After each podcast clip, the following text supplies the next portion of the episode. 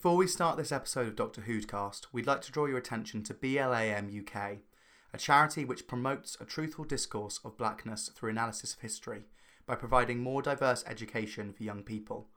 Right now, you can donate to help BLAM organise free lessons on black history for children. And if you are a white fan of Doctor Who and want to continue to learn, educate, and be more actively anti racist, I'd like to recommend the podcast Woke Doctor Who, who have done several episodes on how race in both the fandom and the show has been portrayed. I'd especially recommend the episode Martha My Dear, which goes a long way to explain the toxic institutionalised racism that we as Doctor Who fans need to reject in ourselves and in our community to create a better world.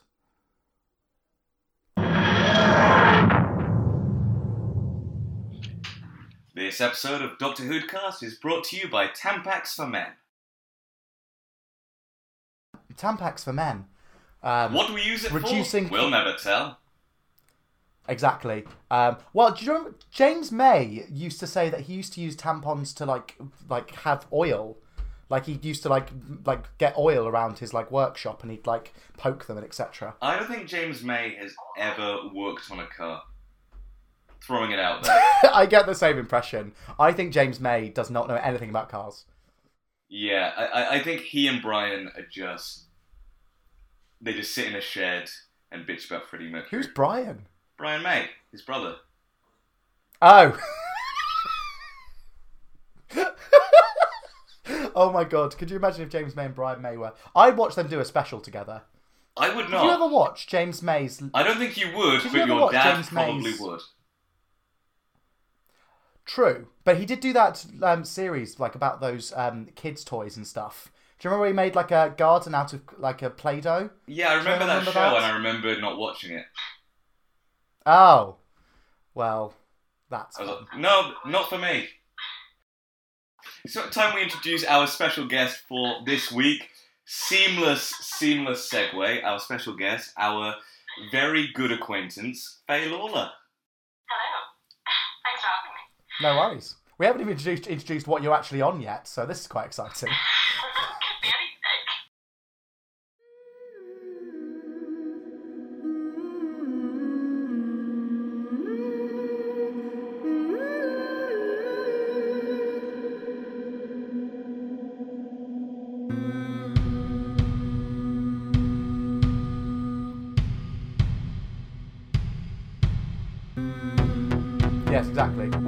Doctor Who cast, or the Doctor Who cast. We're going to do it differently every time. I think that's Next that's week it will be the Doctor Widecast. Yeah. After that, the Doctor Wedcast. And the Doctor Doctor Wend cast.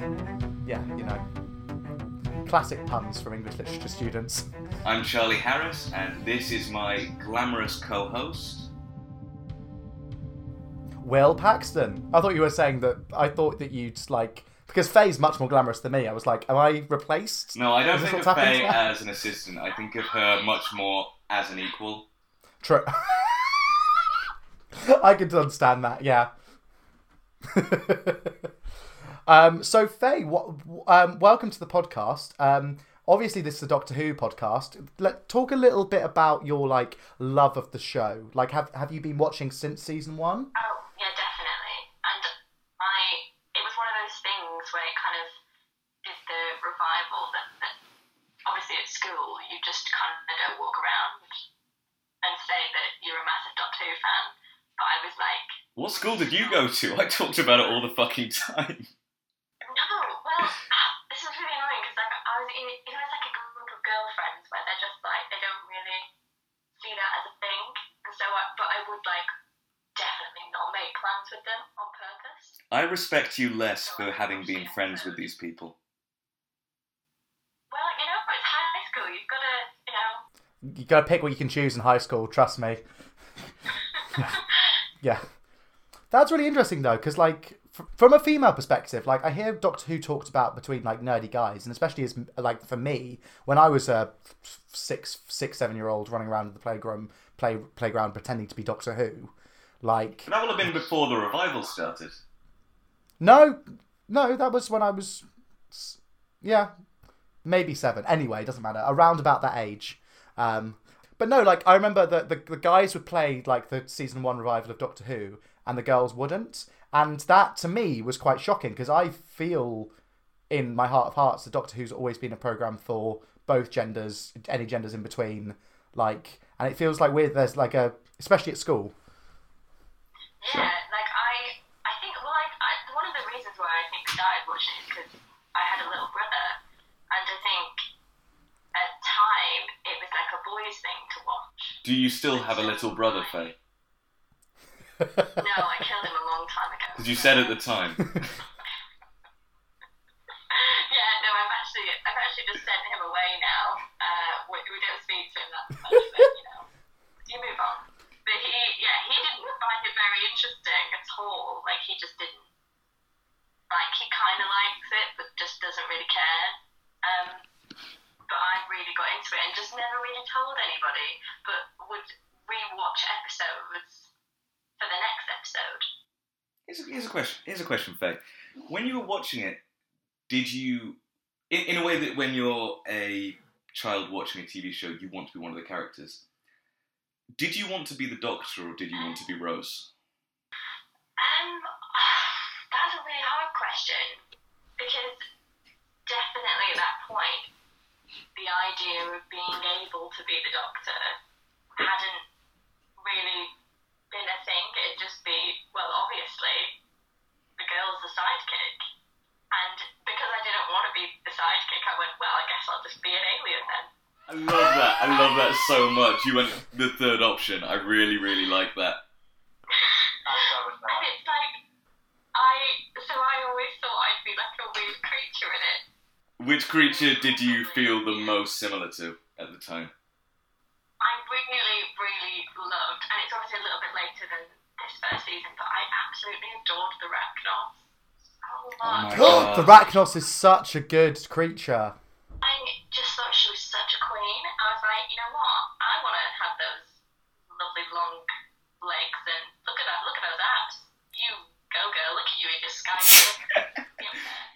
Did you ever want to be Cassandra? Um, I uh, no, because she just was a, such a cow all the time. Bixby trampoline. And I just, I'm like, in the New Earth episode, um, she, I just hated her even more than I had done previously.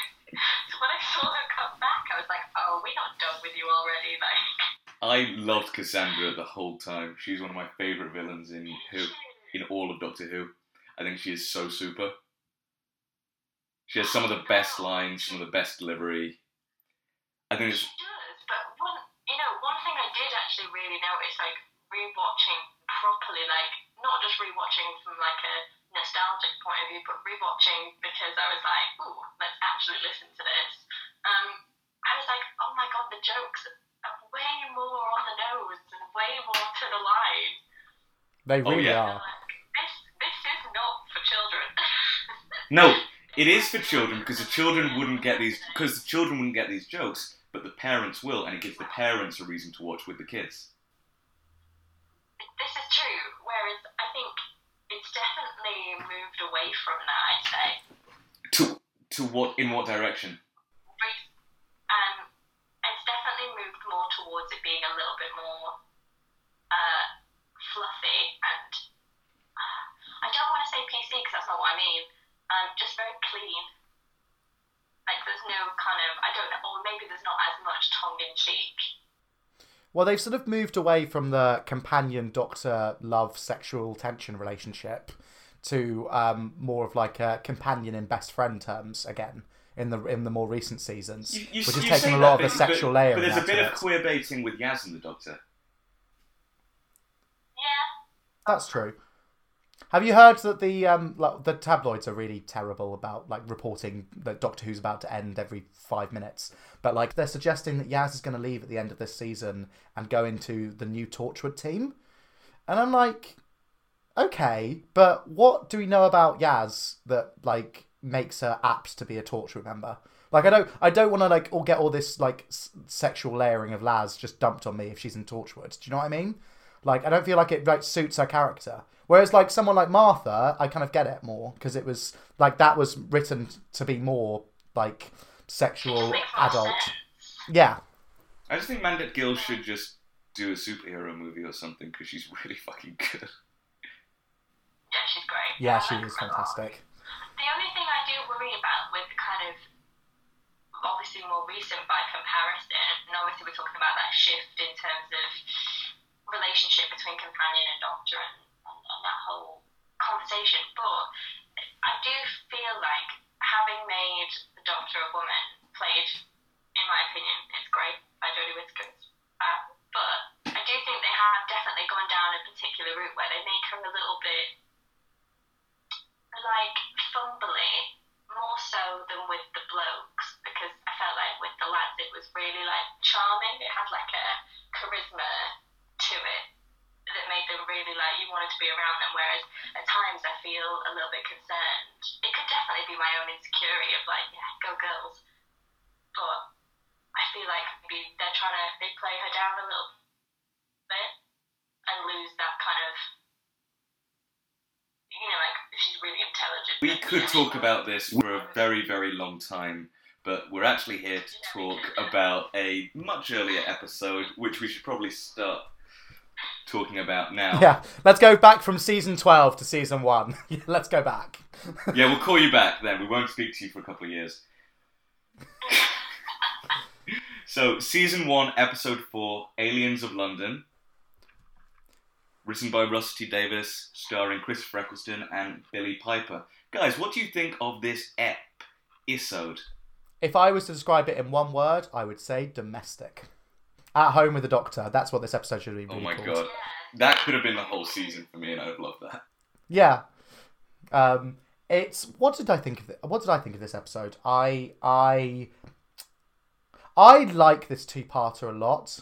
I think for me the letdown is in some some things about this episode feel a bit unclean, if that makes sense. It feels it feels like um, they're trying to do Rose is quite a compact, tight episode in what they're trying to do. There are some problems, but like this episode feels like an expansion of Rose without the edges cleaned of it. Um, and and some I understand that some of that is to do with the fact that there's a cliffhanger at the end. This is our first two-parter, two-parter special. Um, but like I also feel that some things are a bit unexcusable. We'll come back to the farting aliens. Um, Faye, what was your opinions? Um, the overwhelming thing was just that in places it hasn't dated well. Um, in some of in some of like the like writing and stuff like that, and it's it's definitely because I'm watching it as an adult and reflecting on it with so much time. Like you say, very domestic. Like I kept being like such good mum acting from Jackie. Like Oh, Jackie is brilliant this whole episode. she's just performing so hard, and I'm just like, yeah, you go, Jackie. Um, it, all right, here's a question. When you say it feels different watching it as an adult, do you think that's because you're watching it as an older person, or more because you're watching it as an older person in 2020?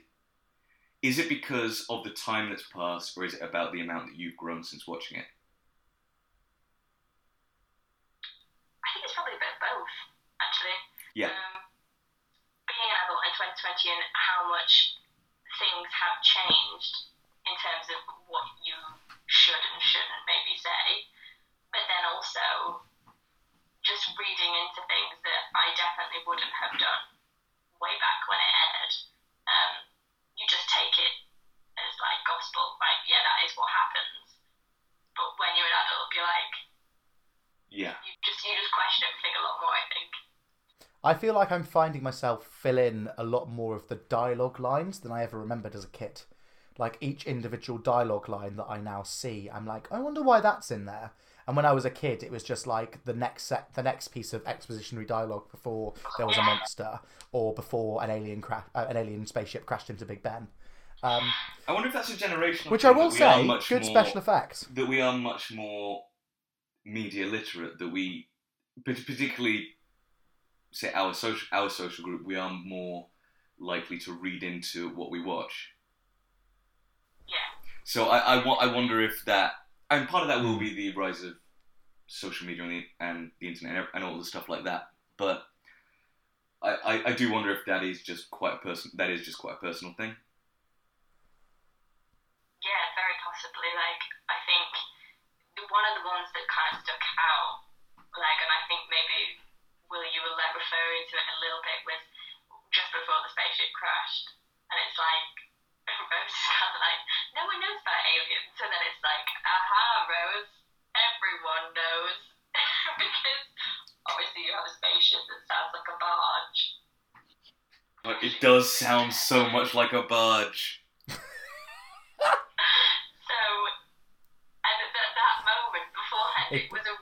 almost a I think what you said about Panto is very apt for this season one.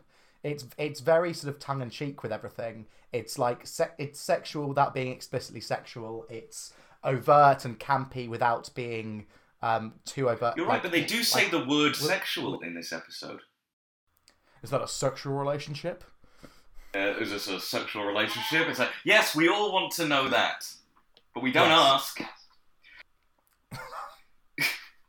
How? What? Are, what are your opinions of Rose and the way she acts and the way she, that she carries on in this episode?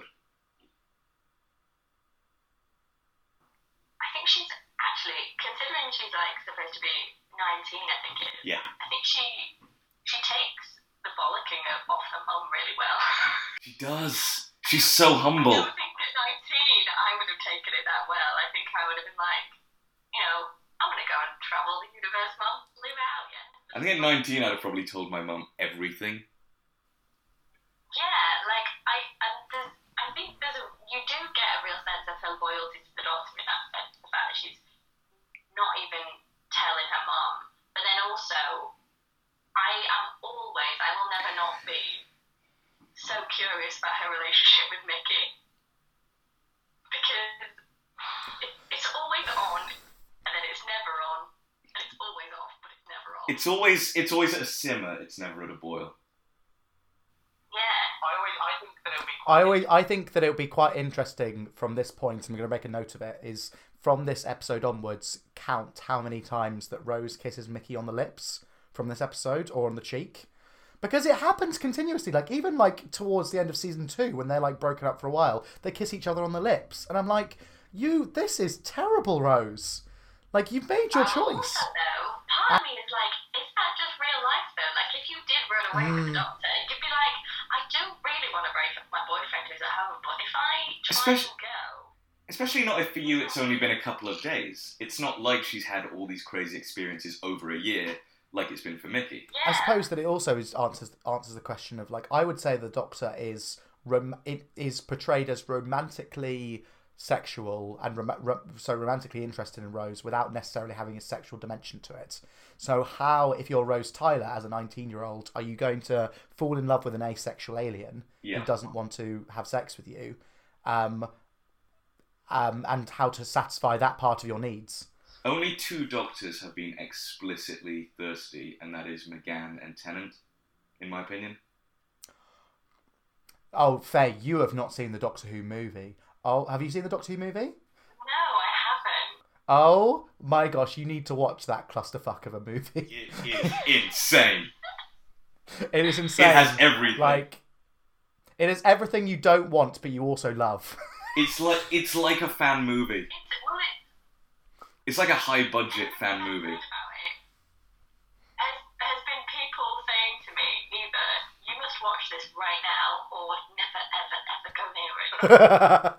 After when when quarantine's over, can the three of us watch it as a, like with a drinking game? yes, yes. that sounds wonderful. Every time there's a shoehorned reference to the classic series, drink. You'd have to create the rules. Yeah, I will. I like to play God. Well, uh, oh well, that brings us on to our next segment. What do you think of the doctor? oh my god! Can we introduce that like every time? What do you think of that actor? Hey, what do you think of that actor? What do you think of that actor? We're working on it. By season two, we'll have it sus.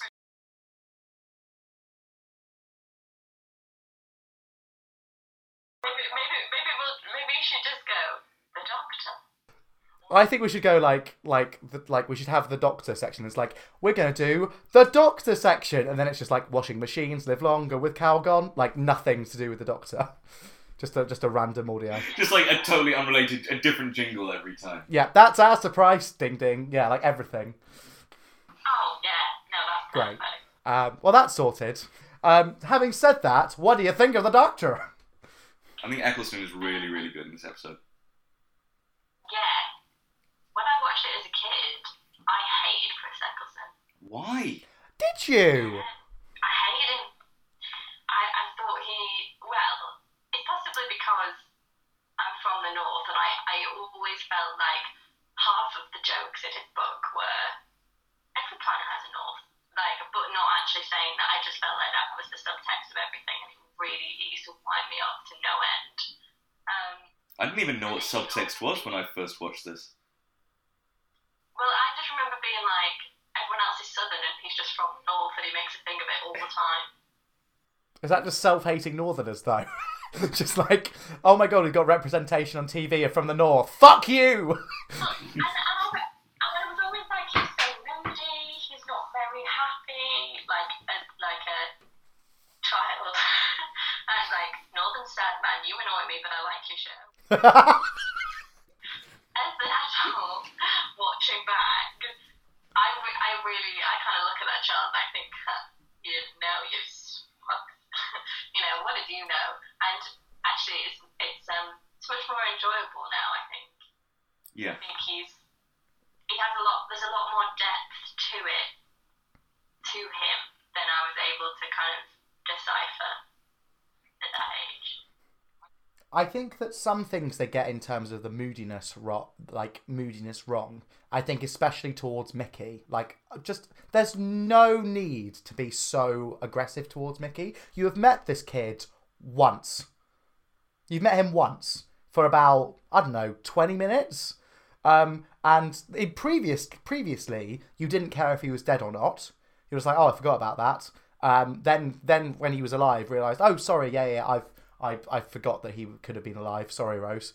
And then leaves leaves Rose, no, leaves Mickey, and then a year later, he's just being an asshole. But then he's useful, and he's like, I still don't like you though. It's like, well, Yeah, this is the thing. It's like out, if you look at the companions in terms of like at this point currently Rose as a companion has got herself is is independent of spirit and is is well written, but in terms of her like her role as a companion in terms of helping out the doctor, she's not that useful. She ends up most of the time she's the last two episodes especially she's all she's done is just get captured and knocked out. Like um, whereas Mickey's first first interaction with the Doctor is that's a funny thing that um, aliens aliens are putting the world on red alert by invading. First point is a good. The doctor says, like, good question, Doctor good point. The doctor does point that out, in fairness. and then immediately goes into fuck off. I'm swearing way too much on this podcast. I think the reason why he does that though is because he's just like trying to get away from his jealousy that this is a person that is half with Rose and half not, and he's so in his head about like mm, that's not going to work. I'm not even going to entertain that idea, so I'm just going to be a dick. Uh, yeah, I, I also, I also think, the like on a 2D surface. That's what it looks like. I, I think the doctor's vulnerability in this situation comes from the fact that he could lose Rose. That Rose is very scared the doctor will leave her, but at the same time, he's very worried because she almost didn't come with him. Hmm. He was, I, I think, to an extent, he's worried that if she sees how upset her mum is, if he sees how upset Mickey is, and she remembers that she does love Mickey, he will be on his own again. And if you look at it through the context of what does the Doctor have to lose, rather than what does he have to gain by being mean to Mickey, what does he have to lose by Mickey taking Rose with him, in the way that he took Rose away in the first place, I think it becomes a lot more, not necessarily nice, but a lot more sad. I think. Yeah. But um, I, I agree. It, it does. So you do think that 900 years old he'd kind of grow up a bit. Literally. Well, I think it's quite uh, reading into that. I think it's quite a nice thing where this is the first episode you see the Doctor go into the TARDIS by himself. It's not Rose and the Doctor in the TARDIS together. It's the first time that the Doctor comes in, and his way of just like skipping up to the TARDIS, he like does a little jump. He does like a little two jump. He then like whirs oh around my- the he machine hits and it then with just, a like, hammer. slows it down. He hits it with a hammer. Yeah, he hits it a hammer, and then he sort of like tinkles it, to just press it, and then like smiles at it and folds his arms as it's So going. cute. And that's a wonderful acting, Christopher Eccleston, well done. But b, I think going back to your previous point, I think that the Doctor would the fact that we're seeing the Doctor do that in by himself in the TARDIS is proof that Rose is working to sort of help this P- PTSD. It's getting it's like that sense of the old magic Doctor back because before our introduction to him in Rose is all doom, gloom, death, and pain until like he has those interactions with Rose that show the the brightness of him. And that's what I like about this is that it's it's almost like he's being brought back to life by Rose, and so I get I more understand the jealousy. I love how excited the Doctor gets when he thinks that this is the first time humans and aliens are going to bridge a gap. I I love how into the idea of this new world the Doctor is, and he's so excited. And we've seen him excited a bunch of times in this season before, when it's you know end of the world, when he meets Charles Dickens. But I think that there is something so because maybe it's because it's set in our time that he's excited about a thing that we'd be excited about. Hmm. Do you know what I mean? Yeah, I know exactly what you mean. it is a nice thing to see that that um these sort of and that might be a thing that I don't really think has changed all that much in terms of characterization and this kind of revival of Doctor Who is that um the glee uh, discovery regardless of what's Yeah. actually happening there's always that kind of sub level of oh this is going to be interesting Totally. I think that's really. I think that's I really exciting. nice Yeah, and it sells it for the audience as well. If the Doctor's excited about a new thing, like it makes me much more invested in the episode. Yeah, I, I I agree. I agree with all that. But um, speaking of Glee, immaculate segue. Let's start talking about this week's monster slash villain of the week. Um, The yes, pig. um, the, The the pig can I can I around on its hind legs and kills everyone. yeah, it's really scary that pig. Like, All right, let's end the episode there. We've talked about Um, the pig. Does the doctor eat that pig Um, afterwards? That's what I want to know. Oh, possibly not. I always thought the doctor was a vegetarian, but that's something that I've definitely projected. I could see that. I imagine Jackie put it in her shepherd's pie at the end. Um, so we've got the Slitheen as the, in, in all seriousness, we've got the Slitheen as the main evil, and um, I just wanted to read out Joseph Green's MP title because I found it quite funny. Uh, Joseph, Joseph Green is the the um, the now acting prime minister who previously was before uh, MP for Hartleydale, chair of the Parliamentary Commission on the Monitoring of Sugar Standards in Exported Confectionery. So he's the minister of treacle. He's the chair of the tr- chocolate. Um, think of any other puns here. Like he just he's in charge of he's in charge of all things sweets. And I was like, if you couldn't get any more latent with your subtext about fat people liking fat people being s- Is this, Slitheen, episode, is this episode fat shaming?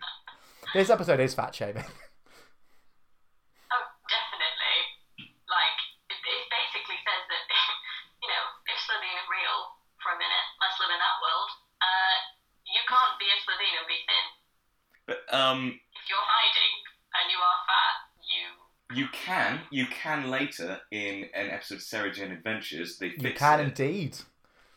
They get a bit more advanced, and it and it's not only fat people that can be stolen by the It's Slitheen. but at this point, we haven't evolved to that point. Maybe Slitheen at this point haven't worked out how to make Yeah. the skin conceal them completely, which is fair. Like, you know, they're quite long. They're long. There's long- there's a narr- there's a narrative reason behind there's a narrative reason behind why the Slitheen are fat, but it, there is sort of this. I'm just thinking, are there any other episodes of Rusty Davies that are a bit anti-fat? And then I started thinking of Partners in Crime. Oh my god, yeah. Yeah. or is you know living the living fat?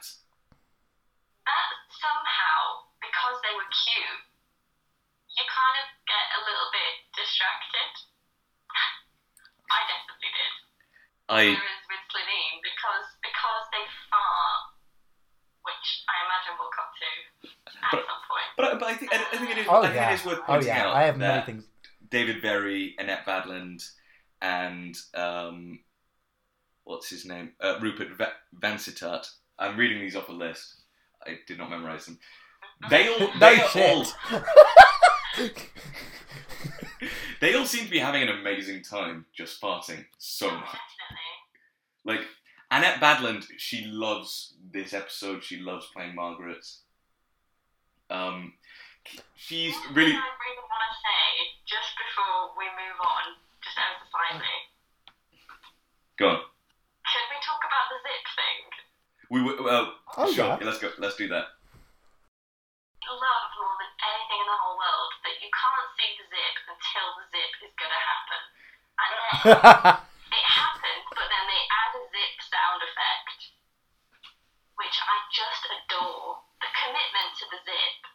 Commit to the zip. just great. Yeah. But but the pl- but the policeman at the end, you can see his zip before he starts. He just takes his hat off, and you can see a zip. I know. And then I was like, wait, is the zip there the whole time? And then obviously, It's because I'm a Doctor Who fan, I fill in my own gap and go, there's probably like a perception filter where you can't see it until you know it's going to happen. oh, we've talked about this on previous episodes. We create head canon as we go because we're Doctor Who fans. I just think it's weird. It, it's just a thing they didn't think would notice. It was made before the age of analyzing every single frame. So I think And also, let them off. rewinding. No, actually, you're wrong about that because this is the first episode of Doctor Who I ever watched with Sky Plus. Was it? really? So I watched this episode a bunch of times, um, which I couldn't with the other ones. Wow. Yeah. Do you know what we used to do? We used we used to we I used every season for the first three seasons. I used to buy um, DVDs that were blank and record all of them onto my DVDs. So I found them the other day, and I've got on my I, I've got a Christmas Invasion one where I'd where I'd been so geeky and found the Radio Times newspaper for the first ever Christmas special and cut out David Tennant and Christopher Eccles. David Tennant, Christopher Eccleston, that wouldn't happen. Uh, David Tennant and Billie Piper's face, and then put it on the cover of the DVD. That's how cute I was as a kid. Eventually, I'll read out my Doctor Who um, fan fiction I used to write when I was five. That will be a podcast episode in the future. Oh my god. Oh, I'm so excited. Yeah, I, I, Yeah. I. Um, shall we talk about the farting? But no, Because just going back to going, I just want to go back to the zip actually because I've, I've got a thought on this. I was going to say Okay. it later, but since we're on it, you know, those are really like basic Earth zips, like attach this really alien technology, and not kind of in a TARDIS way where it's whatever the Doctor could get, he just kind of throws on to make the TARDIS. This is really advanced technology in which you can enter someone's skin and more or less convincingly walk around. But they've got like a gap, a gap zip. Yeah, they've been to like a rag market somewhere, haven't they? And got like, got a really good deal Arts and crafts. Yeah. Kind of got a little It's so of funny. English bread, a bit of, uh, you know, just, you know, got their, got their nan or something to like sew it for them.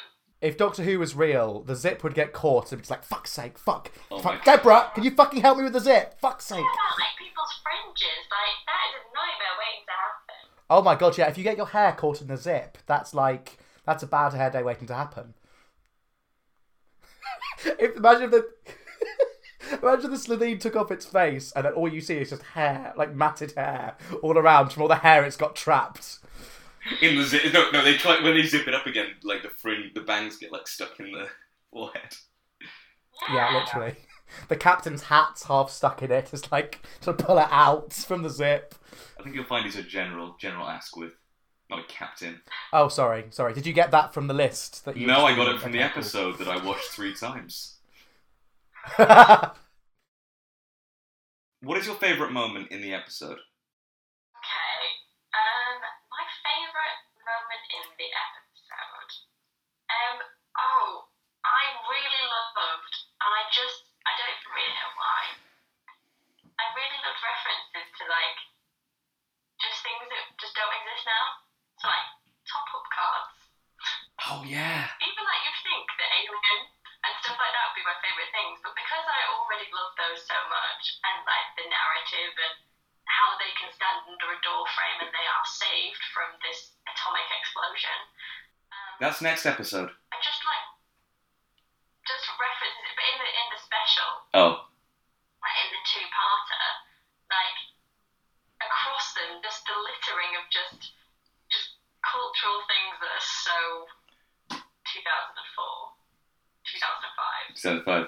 I just love it Yeah, it's um so. I love that. I also I I also love just how you mentioned the top up cards, but also just how inane everyone's reaction to it is. So they're watching the alien. Go, oh, you'll never guess who asked me out, Billy Crute. And I want to know who Billy Crute is. Oh, I thought it was Billy Crew. I wrote it down as Billy Crew because I also wrote down I want to know who Billy Crew is, and I want to know if he's better than uh, Jimbo.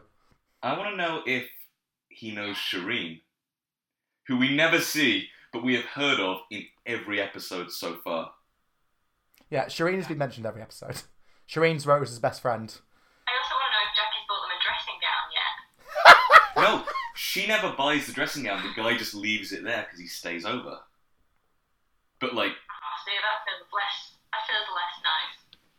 I mean, I would much prefer if she makes all her gentlemen callers wear her dressing gown because that is an amazing dressing gown. Oh god, yeah, definitely. So I love that Jackie has two modes, which is dressing gown and supermarket shopping. Oh, definitely. I know that we're on best moments, but can we just give a bit of, like a best supporting actress like like round of applause for Camille Coduri's performance of Jackie in this episode? No, Okay. No, because she's not the best, and I'll tell you why. Because the Chinese neighbor is the best supporting actor.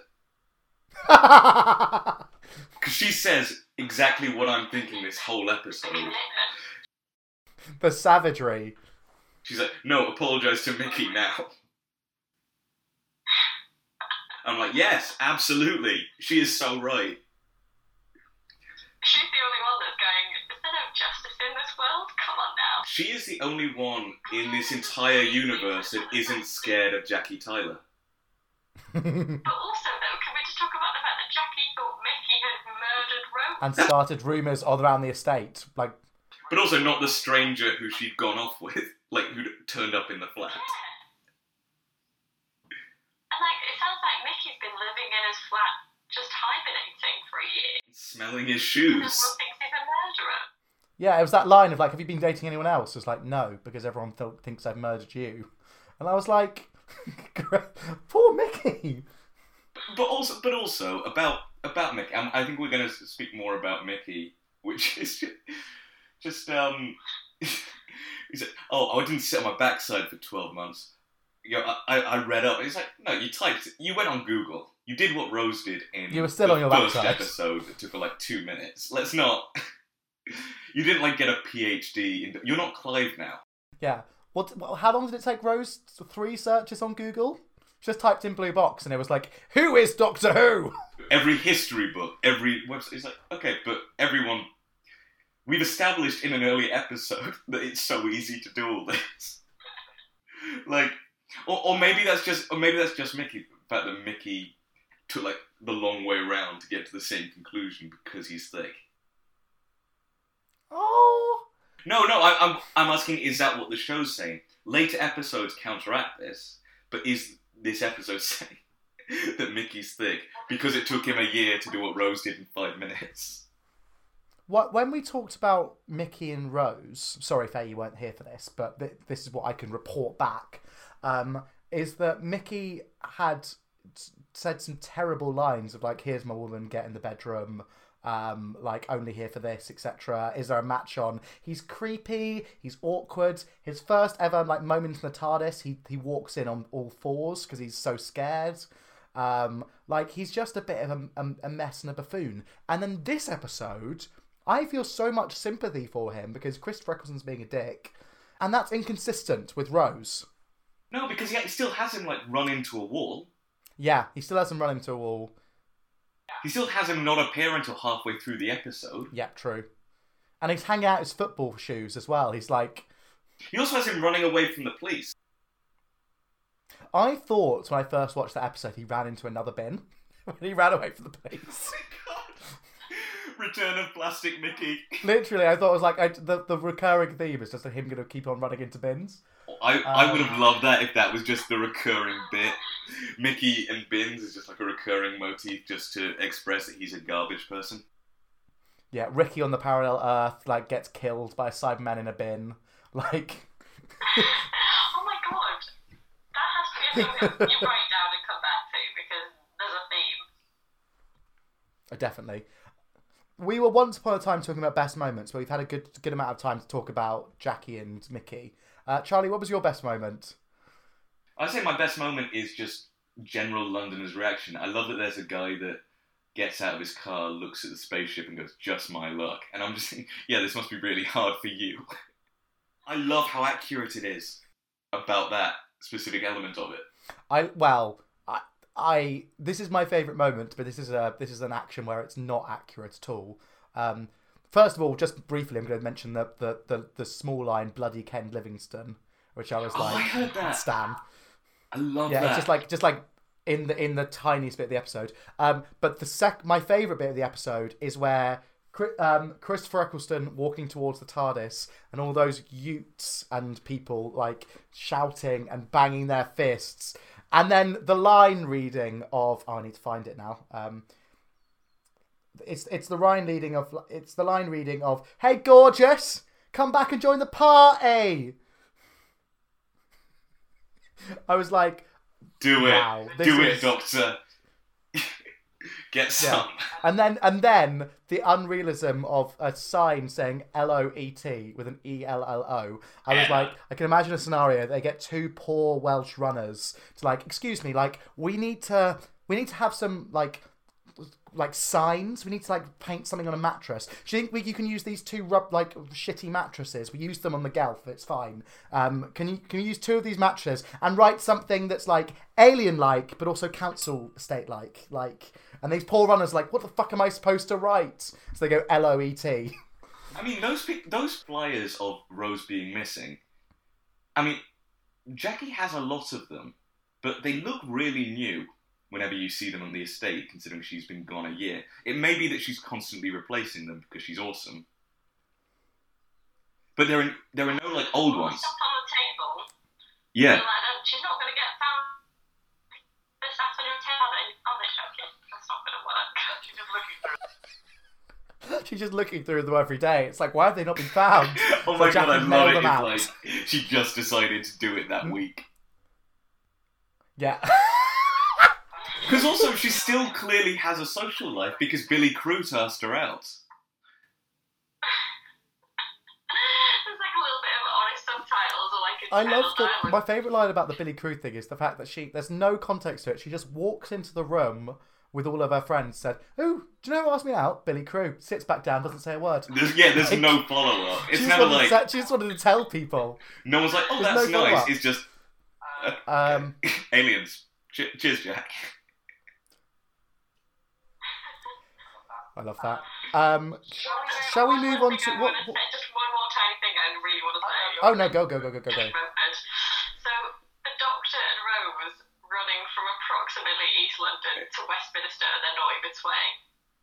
Yeah, it's supposed to be like from. in about three minutes. Where are they? Where are they based? Is it Uh, They're in Peckham. It's actually southeast London. So they're in Peckham. They run from the Powell Estate in Peckham. Not, it's not too Westminster. It's just somewhere where they can see Westminster from. But they're not even sweating. They're not even breathing heavily. And I was like, have they used the TARDIS? Have they just stepped out? No, they've they've established they've not used the tub. I love it. I really love that. Um, And I was like, I would look awful had I just ran across London. Well, it's not even just across London. It's from the top of the high-rise estate that they're on, or down all of those stairs. There doesn't seem to be a lift because we've established that in Rose that there's no lift. Um, and and then then to the centre of London, and they're fine. They're chill. They've had to do like hundred steps uh, steps plus a three-mile run, and they're fine. Like because in these last few episodes, Rose hasn't done that much running. I thought London, London was. Wait, sorry, say that again. As how full you thought London was.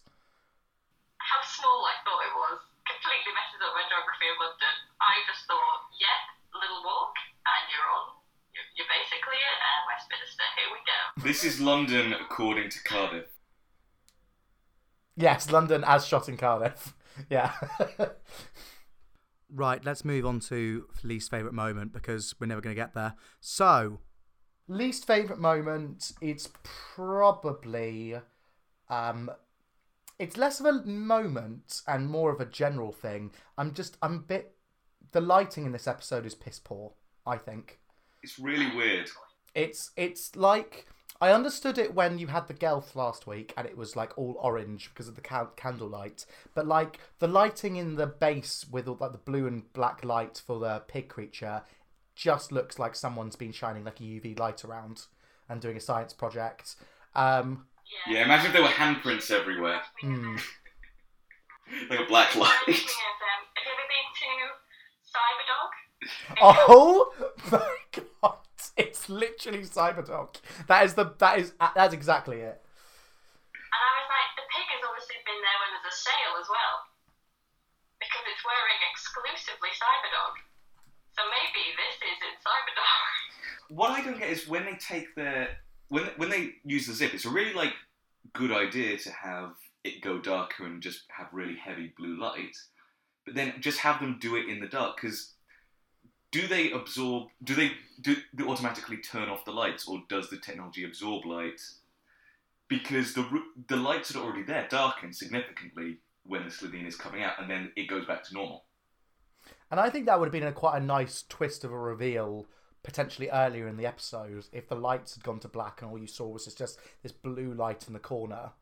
And then you and then you see a Slitheen eye, and then that would be more effective because the, the the zip sound effect turning into the creature it happens like five or six times in the episode, especially at the end. There's like a montage of all of them getting out of costume, um, with Joseph Green's stupid laugh. Ha ha ha ha ha ha ha ha ha. He's like, for God's sake, get some sus- perspective, woman. That's my favourite bit. That's my favourite. No, my favourite. I hate the farting, but my favourite fart, apart from Margaret shaking it, shake, shaking her booty. Um, Oh, like apart from she's that, great. which is which, which is wonderful. Is him going like just before he goes into the room, and he's like the the codes, and he's like, yes, blimey, like that's my favourite. It's just like the yes, cracking, blimey. It's it's great. It's just the the delivery's great. Um, can I talk? Can I talk about my least favorite episode for a sec? Yeah, of course you can.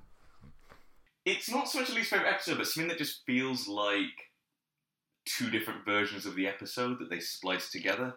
Because I feel like there is a version of the episode where the Doctor goes, "Okay, I'm going undercover. I'm not going to throw this alien into the mix," and then immediately gets thrown into the mix and is really happy about it. It's when he's in, he's like, "Oh, I'm not getting involved. There's a fake alien. There's a real alien. I'm not getting this alien involved." And then the police come and they're like, "You're under arrest," and he's like, "No, we're not under arrest. It's an escort." Well, I don't understand the like the tracking from those three bits. That is true. They feel like three different episodes. I think that that kind of um, pattern maybe gets more refined and seamless as the writing of General Doctor getting in and out of trouble narratives happen.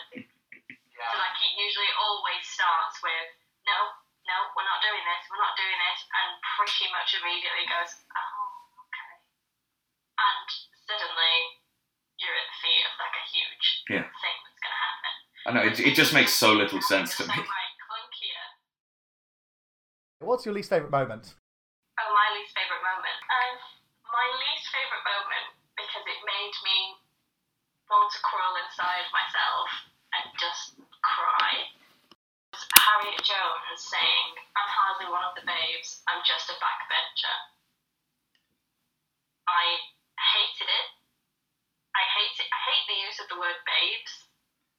I hate it. That is a very specific reference, though. but also I do also hate the fact that it's like this man manages all of the sugar. What on earth makes you think that there is sort of structure or hierarchy in this government? But um, just, just interesting fact about the babes thing.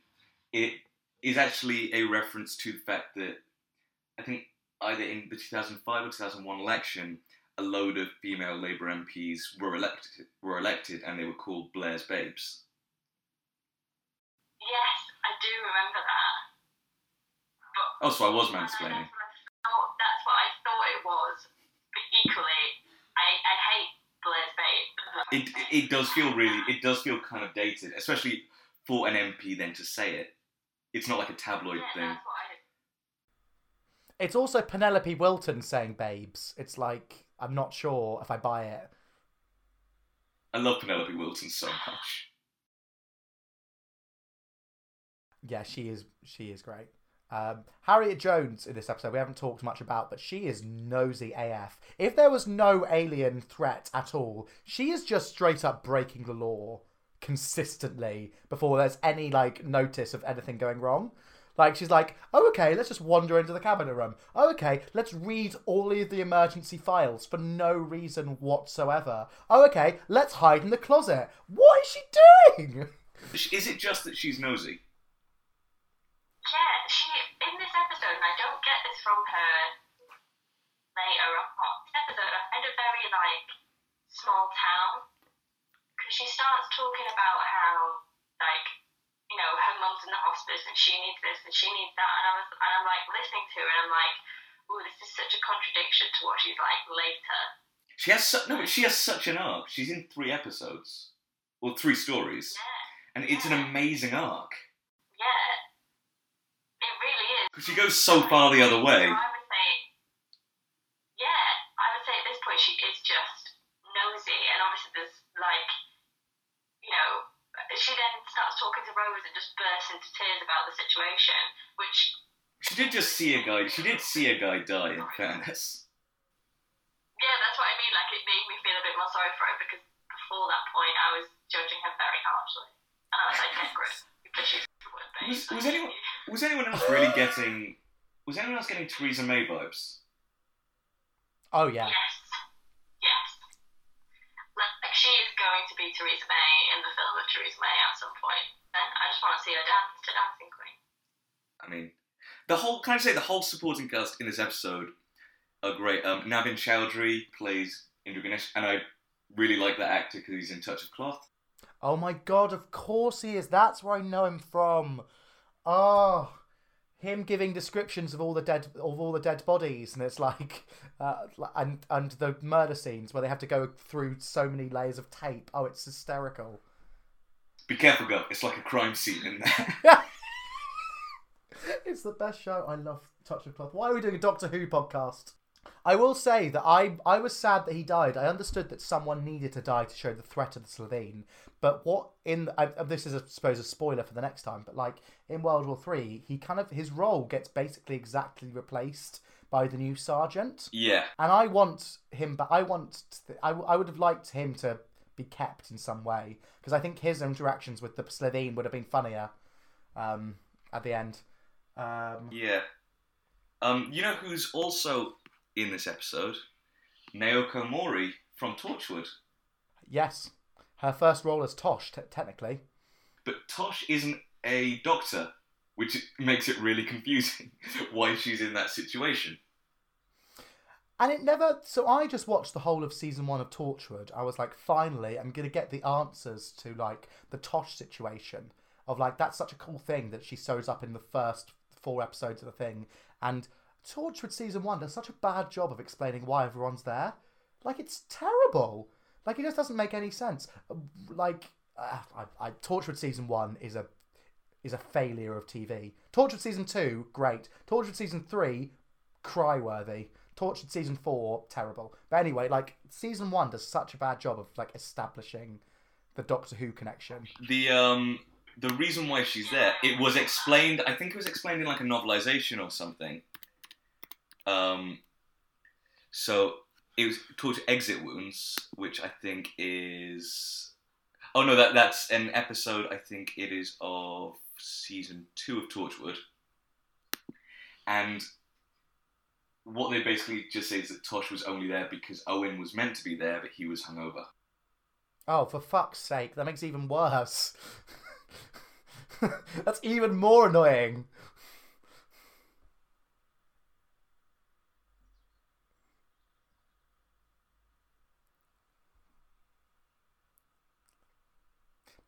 I would have quite liked that. It gives him the comeuppance for being a bit dick to the Mickey. Um, shall we? Shall we move on to Easter eggs? Because I want to talk about them. That for me, what's the most important Easter egg of this whole thing, technically, and I, I'm going to lump this into Easter egg category, is the birth of the Doctor Who news team. That for years to come are are um like recurring characters almost, and Andrew Marr, obviously, the Doctor Who news team, and Andrew Marr for some realism, um, and Matt Baker for some realism. Yes, exactly. Eh, um, I I like them all. I like them all. In this first episode, I I was sh- shocked that the US news set looked like something out of the 1970 An- Anchorman film. No, as in the, the Anchorman set in the 1970s, not the 1970 Anchorman film. Um, that would be an amazing find. Um, but it Uh, is another it's- a- another Eas- another Easter egg. Um, the I think the cake that they make on Blue Peter, the UFO cake. I think it's made with jelly babies. fuck off. It is. It is. I zoomed in. Those are jelly babies. That's mad. That's the most few thing to do. I love that so much. Zoom into a cake to check what's in it. I love it. Yeah, I love that we both. went- It doesn't look like the nicest cake in the world, I will say. No, it, it, it really didn't look that appetizing. It really didn't. Like the sponge looked really like dense. I think the use of the um the cocktail sticks as well. I was like, well, that's gonna kill you. Um, another thing. This is the first um, revival series appearance of Unit, Oh yes, that's true. And they get killed off immediately. but they're very different to how they are in season four because here their uniforms slightly different, but also they're the United Nations Independence Task Force, which is what they were in the classic series. But then the UN objected to their name being used at, to be like to represent a paramilitary international organization, so they changed to the Unified Intelligence Task Force. That's amazing. That's so interesting. Well, I think that's that shows the su- success of the show because they, they didn't care about that in the seventies. Yeah, the United Nations didn't give a shit when Tom Baker was walking around, swanning around. But like, as soon as it's like got some stakes, they're like, no, no, no, no, no, no, no, no. We can't have so we can't have the unit in the same episode as green farting aliens. Yeah, well, That blink the wrong way. Just want to add that in. Oh yeah, they do blink the wrong way. Maybe we're blinking the wrong way, but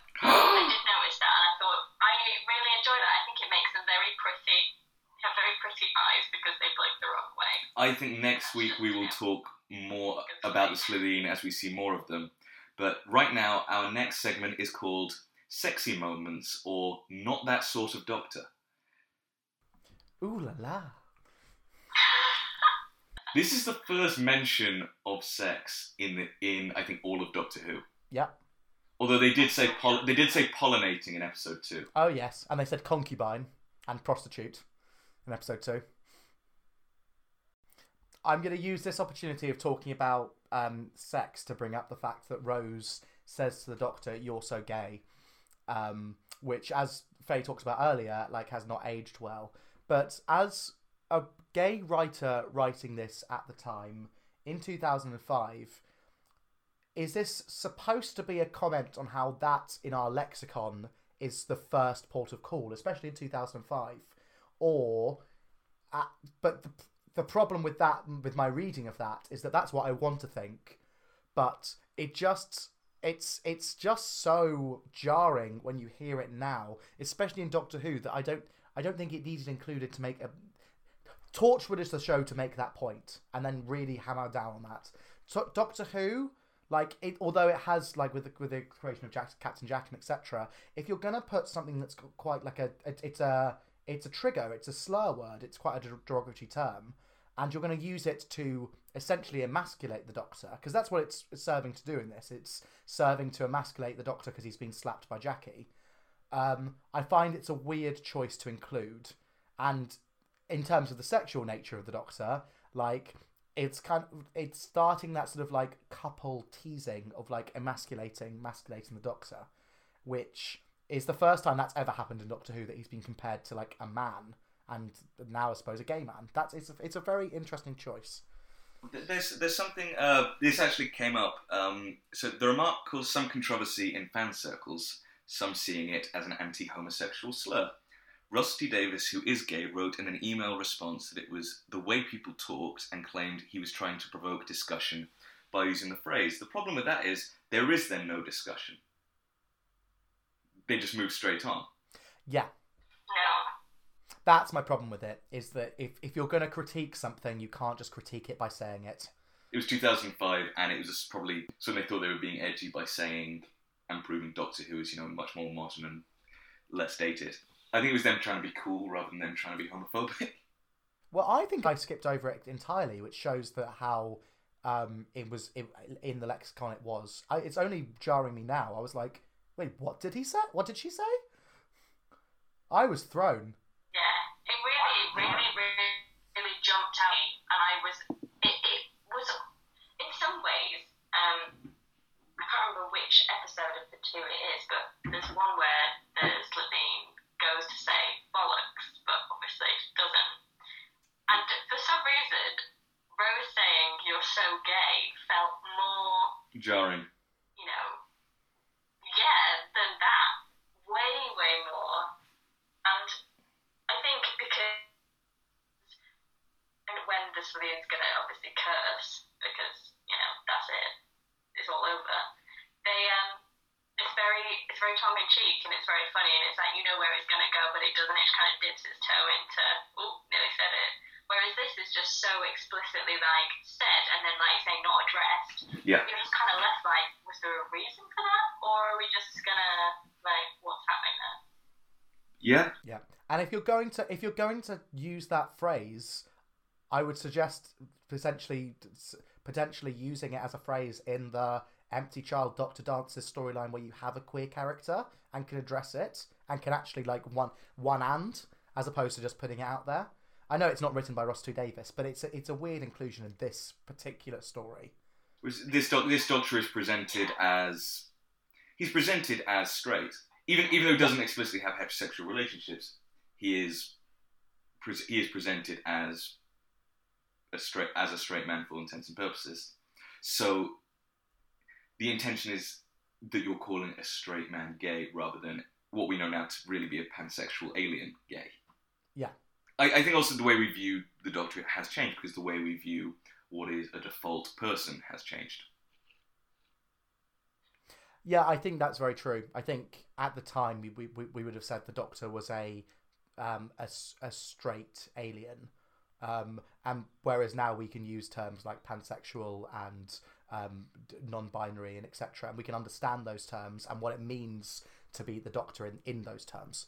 Um, Uh, at least we can understand what those words um, mean, I think even if we don't fully know what it means. completely, completely. Um, the only the twinge of sexiness I got was when he gave Rose the key. Yeah, that was when I found was him most hot. sexy. That was really hot. Yeah, I found that hot, especially because it was a it- especially because it was covering up a lie. I know that sounds really like dirty, but hey, sex, sexual sexuality is different from morality. It's fine. Um, what turns what turns you on doesn't necessarily have to be in the in the confines of um, a moral moral person. But like, it's the fact that Rose is like, "You're gonna come back, right?" And he's like, "Instead of doing this, I'm gonna t- I'm gonna redirect and give you a TARDIS key." And I was like, "Oh, you dog, you sexy lying dog, you." You, you know, I, I read it. I read that scene totally the other way. I saw it as she has left her family behind, and now she's scared that the Doctor will leave her behind because he clearly isn't comfortable doing the whole domestic thing. She's scared that he'll leave her, and so, in a very sweet way, I think to make her feel more safe and more secure in her position with him, he gives her this key. That's a nice reading, and I and I, and I see definitely shades of it. I don't think it was a manipulative thing. I think all he had to do was say, "No, I'm just going to go for a wander. I'll come back. Don't worry." But he's like, "No, mm-hmm. I'm giving you this to show you that I'm serious about keeping you around if you want. And I think that's such a lovely gesture, especially knowing. It was it's like a rite of passage moment for Rose, I think. She Totally. just, you can see it in her face. She's just kind of like, you trust me, I'm important. Yeah, And it's like she kind of then is like, I can walk freely around because I have a stake in this now. yeah, that and Which is Up- something that he doesn't upgrading her phone. upgrading her phone in the end of the world as well. There's a few like he does nice. He Yeah. my fa- some of my favorite Eccleston moments are just when he's nice. When he's nice to Rose, because when he's nice, he's Mm. really sweet. Yeah. Yeah. And it's not him showing off. It's not him being nerdy. It's not him being brilliant. Mm. It's just him being very, very well, human. Yeah. So I really like that bit. I think that I mean, there's that, there's that bit where Mickey and Rose get back together, and I don't know whether or not I want. I'm still not sure if I want them to, at that moment, because even then, even as early as that, he knows that he'll always come second. Which is not really great foundation for a relationship in real terms, but No, uh, ex- exactly. I think it would also be more impactful if they like half they, they sort of they sort of had a discussion and then didn't get back together and sort of left it awkwardly. I think it would have made the scene where Mickey is in Father's Day and runs up to Rose as a kid and hugs her. That would be so much more meaningful if she's like being hugged by a person that she has got an awkward situation with but still deeply cares about. Like that, I think that would make it more powerful instead of the sort of like half getting back together that You, happens. you definitely know in that episode, a slight segue, you definitely in that episode do a bit the 360 on their relationship because you go, this isn't necessarily a romantic relationship in the sense that it's lustful, it's just two people that have grown up together and have a lot of care and love for each other, and so that's a lot more emotionally taxing. Yeah. Does it feel a bit like a brother sister relationship to you?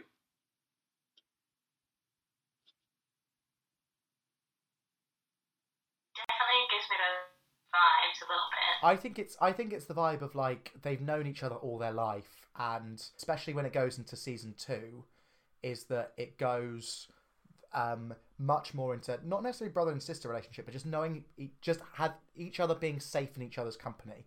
It's like that they are they can they can be themselves in each other's company. They've known each other all their lives, um, and there's just a sense of home and a sense of safety. And that's why I like Mickey in season two a lot better than season one because it feels like the Rose situation, the Rose stuff has been kind of sorted by season one, and the, and season two just allows them, with Mickey obviously still having being a bit heartbroken about everything, but season two allows them to more connect on the they've known each other a long time route. But even as far as Mickey and the rest of Rose's family, like, it does bring up questions for me. Because, like, we're much, much further into the series, like, like following series. He is there at every single point, you know, at every single point where you think, oh, Rose is done now, she's back, and Mickey is there with her family. And if mm. you plot back to this episode where it's like Jackie is accusing him of murder, but then you've got that lifelong thing where she's known him since he was small, that does a little bit raise a couple of things for me, but then I'm like, is that something that would just sort itself out in terms of knowing someone as a child, then as a teenager, then as an adult? Is that something that just And that's something we can out, I suppose? we can talk about um, a bit later on. I've noticed that every time we try to talk about Mickey in this episode, we just all get a bit sad. I know. I know. I feel so bad what happens to Mickey in this episode, but then also he was such a dick in Rose. Yeah, a year before. So, um, finishing thoughts, Faye. I think it's a good it's a good couple of episodes. I enjoyed it a lot watching it back. I've not revisited it in a long time. Um, and I think it definitely sets up a lot of questions for moving forward. And I like that a lot about it. Yeah. Uh, what would you give this episode out of nine? I would say about five. Okay. Interesting. Will? Um, I would give it a. Uh, I would also give it a five. Because I think that the best parts of this um, two-parter actually come in the next episode. I'm going to give it a six. Nice. Um, I think if it wasn't for some things that I really didn't like, um, it would be as high as a seven because I think there are so many wonderful bits of this episode. I really, I, I do really like this episode, and I still, I think parts of it have still aged really, really well. Um, and I think everything that Jackie Tyler does in this episode is wonderful as well. That, that that pushes it up in my book, books dramatically. Well, that's it for episode four. Thank you so, so, so, so much for listening. Um, thank you so much, Faye. You have been wonderful. And because this is our first part of a two part special, we are going to end on a cliffhanger. Ooh. Oh, and of course, what better way to end the podcast with some big, scary Dalek music? Bring on that Murray Gold Choir, baby. Will Faye get over the fact that the Jelly Baby cake was fucking disgusting? I know I won't.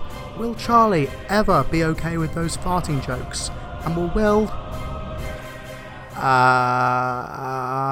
um. Uh, be able to have sex morally? Why not? Fuck it. Tune in next week to find out.